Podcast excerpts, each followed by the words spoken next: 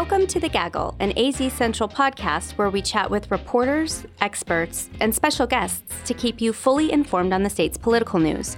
I'm your host, Yvonne Wingett Sanchez. I cover national politics for the Arizona Republic. And I'm Ron Hansen, also a national reporter for the Republic. In today's episode, we're talking about a recent Arizona Supreme Court ruling that affects same sex marriage in this state. Superficially, the ruling seems like it only affects one business, but it could have broad impacts across Arizona and maybe even rise to the U.S. Supreme Court. So, Ron, give us the background on this case and the recent ruling. Right. So in 2016, the owners of Brush and Nib Studio, which makes art for wedding invitations and other special events, sued the city of Phoenix over its anti discrimination ordinance. The owners, Joanna Duka and Breanna Koski, said they did not want to be required to give custom invitations to same sex weddings because that runs contrary to their religious belief that marriage is the union of one man and one woman. The city argued that the owners didn't have to endorse any particular marriage with their invitations, only that they couldn't discriminate against same sex couples by refusing them a service their business provides to other people. So, in a 4 to 3 ruling last week, Arizona's Supreme Court ruled that business owners could deny custom service to same sex couples because of their religious based objections the court decided the business still had to sell same sex couples generic invitations, and it didn't overturn the city's ordinance, which Phoenix Mayor Kate Gallego described as a quasi victory. The City of Phoenix's non discrimination ordinance still stands. That means that non discrimination ordinances in other communities, such as Tucson, Tempe, Flagstaff, and Bisbee, Bisbee, also still stand.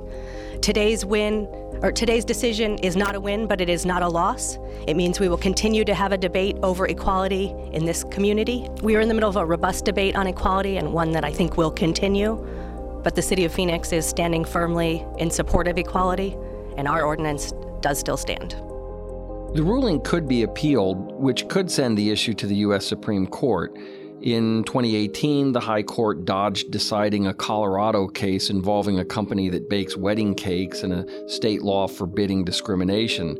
That left unanswered the core question of whether the right of religious freedom tops protections against discrimination by businesses.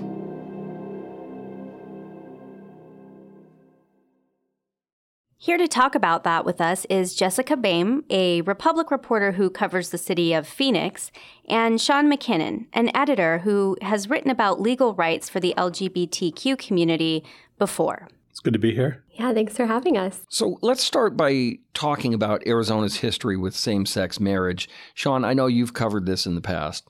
I covered the marriage equality uh, fight back in 2014 when when the whole country was kind of undergoing that shift uh, we had two lawsuits here in Arizona uh, to challenge Arizona's uh, existing ban on same sex marriages. Um, one of them was filed by Lambda Legal, which is a national organization that was working state by state to try to overturn these laws. The, the more interesting one to me, anyway, was, a, was one that originated here in Arizona in a very grassroots way.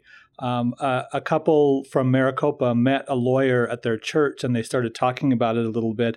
And they said, well, why can't we challenge it? And the lawyer said, that's a good question. Why can't we? And so he took the case. He even he even did a pro bono. And over the next couple of months, they made their arguments. And in the end, a district judge here in Arizona, a federal district judge, uh, overturned Arizona's ban on on same sex marriage. And uh, we joined the rest of the nation a year later when the Supreme Court uh, said that the law wouldn't stand anywhere. Right that was the last big decision in Arizona that people saw as a landmark ruling on same sex marriage. Is that correct? It is. There have been a few attempts since then to to sort of fiddle with some of the other laws. Uh, nothing has really happened. Uh, for example, adoption by same sex couples is legal in Arizona for the most part. Um, there are a few restrictions. Um, a, a, a couple who wants to adopt a child together has to be married, which is the same requirement for all couples. Um, there is a there is a provision in the law that, that says in an adoption preference has to be given to uh, a couple who is a man and a woman, but that hasn't uh, hurt a lot of people because there are a lot of kids available, for example, through the foster system. But that there is that one restriction still remaining in the law. So let's talk a little bit more specifically about the City of Phoenix's non discrimination ordinance that is being challenged with this ruling. What is it, Jessica? So, the city of Phoenix has had a non discrimination ordinance since 1964, but in 2013, it was amended to also protect against discrimination uh, on the basis of sexual orientation or gender identity. And that's the part of the ordinance that's being challenged with these lawsuits. So basically, the point of the ordinance, both the original one and the amended one, is to require businesses who are going to do business in our marketplace to serve all members of our community, regardless of protected classes. What then does this ruling from the High Court mean in the immediate future for the city's ordinance? So, likely, we're not going to see an immediate impact of this ruling. It was a very narrow decision that the court made. They tried to say that their decision that this uh, wedding invitation company uh, could choose not to produce custom invitations for same sex couples was only applying to them and only applying to a certain type of product that they offer. So nothing changes about the ordinance. But of course, I think many people believe that this is creating a framework that other people will use to try to challenge the ordinance in the near future. Speaking of manufacturing, um, give us a little better sense of the the people, the parties in this case, and how it sort of came to be. Sure. So Alliance Defending Freedom is a Scottsdale based group, but they work nationally. They take cases like this. They're a legal defense fund. And what is interesting about this case is that there has never been a same sex couple that has tried to order custom invitations from this company. So that's led a lot of people to believe that this was manufactured in some way, that perhaps Alliance Defending Freedom was trying to find a plaintiff to bring this lawsuit. I have learned that one of the uh, women who is involved in this business also works for a political consulting firm that uh, works with a lot of the social conservative groups here in Arizona. So there's some question as to whether this was a, a truly organic uh, lawsuit. And one of the interesting things about this case is that there was no uh, couple that came to this business and said, We'd like to, to buy custom invitations. And that differs from a case in Colorado that the U.S. Supreme Court picked up. In, in uh, Colorado, they have an, a similar non discrimination law and in that case, a couple went to a baker and said they wanted a wedding cake. Uh, the baker said no, they they couldn't do that because it went against their beliefs. Uh, the couple challenged that decision, and it actually ended up going to the U.S. Supreme Court. That could have set up a chance for the court to rule on these laws, but instead they took a very narrow uh, ruling that was based not on the actual parts of the law that were challenged, but uh, on uh, on an issue about what some of the members of a of a state committee said when they were talking about the case, and so it left the the main question still open for future challenges. So, do we have a sense as to whether Phoenix will appeal, or could the state go to the Supreme Court?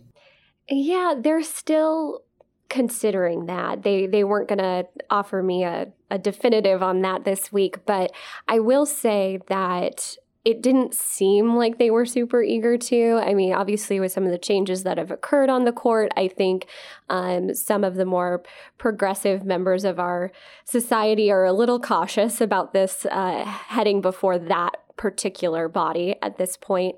I will say that there are a bunch of similar cases making their way through legal systems in uh, states across the country. And so uh, Mayor Gallego had made a comment that, you know, it might be better to put their resources towards, you know, helping a case in one of those other states to try and uh, get a more firm ruling nationally.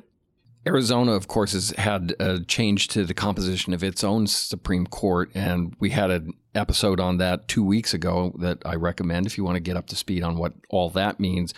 Um, how did Arizona's LGBT community react to this ruling?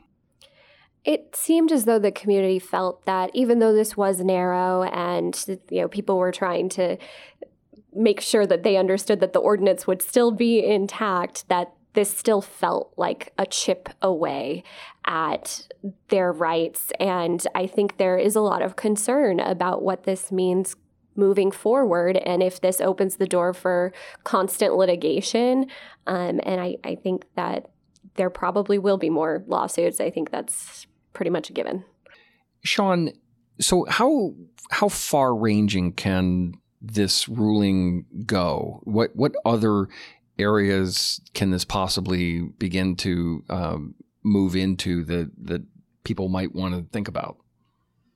This ruling obviously was was pretty narrow, but I guess it would depend on who decided they wanted to challenge uh, an, in another place or if they wanted to challenge another law. Arizona doesn't have a statewide non discrimination law, and Governor Ducey has said in recent days he sees no reason to uh, to add sexual orientation to uh, to our statewide civil rights laws. Some of the cities in the state of Phoenix, Tucson, Tempe, Flagstaff have have these ordinances in place, but if you live in a city that doesn't, then you're not protected. Um, you could get fired. Uh, you could be denied an apartment. You could be denied services from a doctor, for example. And if you don't have the resources to try to challenge that, then you're kind of left to to whatever happens. Um, I'm seeing some reaction, for example, from some of my friends on Facebook who are a little concerned. Not that this is going to to turn us into turn it into to a really bad situation immediately, but that it will embolden uh, people to maybe see how far they can push it. So if you're living in a small town, for example, uh, if you're living in Payson, you know someone there might decide, well, maybe we don't have to serve uh, people who who are gay or lesbian, or maybe we can uh, sort of push the boundary on this. And so I think there are some concerns about that. Yeah, and I just from attorneys that I've spoken with, it sounds like they believe this will go well beyond the wedding industry. Um, that's why there's a lot of concern surrounding it. And, you know, it's important to remember that the ordinance, like I mentioned, doesn't only protect gay people. Um, you know, minor other minorities, um, women, we're all protected through this ordinance um, from discrimination. So, could this ruling affect others beyond the basis of uh, sexual orientation? Well, the, the crux of this right now is that a lot of these ordinances have carved out the exception that are related to uh, religion or, or sincerely held beliefs is one of the phrases they use. And so, in order for you to say, I don't want to make this wedding cake or I don't want to design these wedding invitations, you have to say, because of my sincerely held religious belief or some other belief. Uh, and so, yes, you know, say a landlord in Mesa could say, well, I don't really want to rent to you because you are not married, and therefore, in my beliefs, you're living in sin. Or I don't want to hire you because you're a woman and women should stay home and take care of their families. Uh, but it, it does, a lot of the, the, the, laws right now do make you go back to that particular uh, proviso. It has to be related somehow to a religion or a sincerely held belief. And you know, now retired Chief Justice uh, Scott Bales uh, kind of hit this point home in his uh, dissenting opinion. And he basically said today's decision is also deeply troubling because its reasoning cannot be limited to discrimination related to same sex marriage or based on the beliefs of any one religion, but instead extends more broadly to other claims of a right by businesses to deny services to disfavored customers. And so, I mean, some of the examples that were thrown around in court for the last several years I've been monitoring this is, you know, what if you go to a Jewish bakery and they didn't want to make something you were going to use to celebrate Christmas or, you know, this isn't exclusive to Christianity. Other um, religions could use this as well. But how do you ask or come to know what people are using these products for? The court tried to draw that line and say that you have to be able to prove that you are opposed to the message and not the person. So with this, it was the message of writing two names of the same sex. They couldn't just see uh, two gay people walk in the door and ask them if they were gay and say, We're not going to serve you. It's trying to find that line, but it's really difficult. And, and I think that it could become more difficult. For example, I could call a baker and say, I'd like you to, to create a beautiful wedding cake, but I don't want you to say anything on it. I don't want you to put a topper on it. I just want it to be the most beautiful cake you can design. And then, you know, later at, at the wedding, I can put whatever topper on it I want. Well, then the business has to make that choice. Are they going to ask me, well, are you making a cake for Jack and Janet or Jack and Jack? And that gets a little sticky because then it's not just about their their design of the cake. It becomes they have to ask me a question that goes beyond just the message that they are not actually creating all of that just sounds really invasive. Um, it, it, just sounds like we we're going to a totally new place uh, in in our business dealings. And and it, and especially in small towns, I think that could become a bigger issue. Here in Phoenix, you have a lot of options. So if you go to a baker, for example, and they say, "Well, no, I'm not going to design a cake for your same-sex wedding," there's probably a half a dozen other bakers that you could go and and find someone who'll be happy to do that. If you live in Payson or in Yuma or in Flagstaff and a baker says no, you may be left with really no other option. Or if you want some invitations there that are designed just for you and they say we don't work with same sex couples, you're not going to, to be able to, you'd probably have to then go to Phoenix or accept something that isn't as custom designed. And you know, I, have heard people talk about already that, that, a lawsuit like this could lead to the situation where we have two classes of businesses, where you pull out your little directory and say, "This this list will do things for me if I'm looking for a gay wedding cake. This list will do things for me if I'm looking for something that is more traditional." And we could find out we could find ourselves with you know blue and red business districts down the road. All right, listeners, let's dive into some political afterthoughts examining the different angles of this. It seems as though we've become accustomed to having these sorts of conversations around religious freedom what should be allowed, what shouldn't be allowed, based on the sincerely held beliefs that we all have. We all remember the debate over Senate Bill 1062. That's the religious freedom bill that Governor Jan Brewer ended up vetoing after a national backlash against the proposal. Do we have a sense of how the mayor and how other Arizona politicians are responding, perhaps looking forward on this issue? I would say it went pretty much as you would expect it, pretty much down party lines. The especially at the legislative level, Republicans were super excited and proud that the court stood up for religious freedoms as they see it, and the Democrats were concerned about what this could do long term. Um, there was some talk at the state level, as Shaun had mentioned, we don't have a statewide non discrimination law. Um, and so there was some talk of bringing something like that forward. That's obviously come up in the past. It's never gotten anywhere. Um, I heard, uh, I saw a video for of Governor Ducey kind of responding, and he kind of danced around it. He said that he didn't think that this was opening any doors for discrimination, that it was super narrow. So that's kind of what you got from the state level. The city level, what really surprised me was how stern the city was that this was not a loss. Um, that was that was a big talking point. Um, that they did not lose and that the discrimination or non-discrimination ordinance is still intact. Um, so they are definitely um, sensitive about that.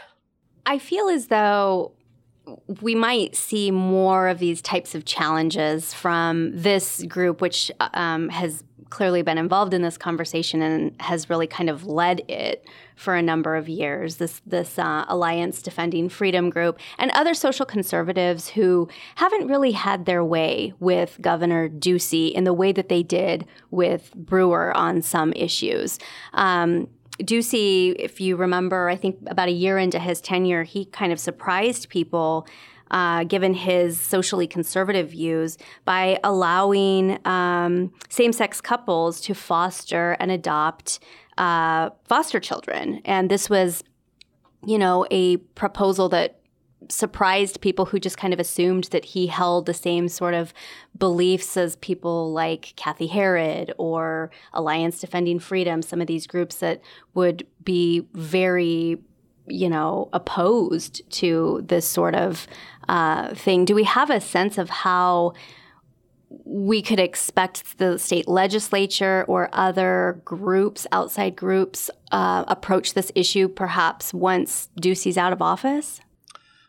I think from what I'm seeing, a lot of this is still just the aftershocks from the marriage equality ruling four years ago. That was seen as a big victory for advocates of, of equality for LGBTQ communities. And I think you're seeing more and more attempts to chip away at that.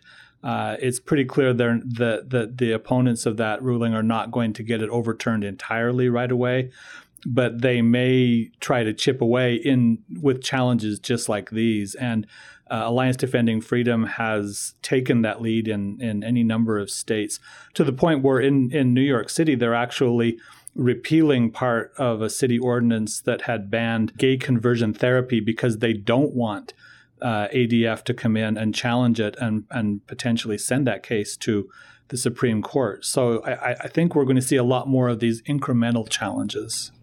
What strikes me is sort of the the broader context that all of this is unfolding in.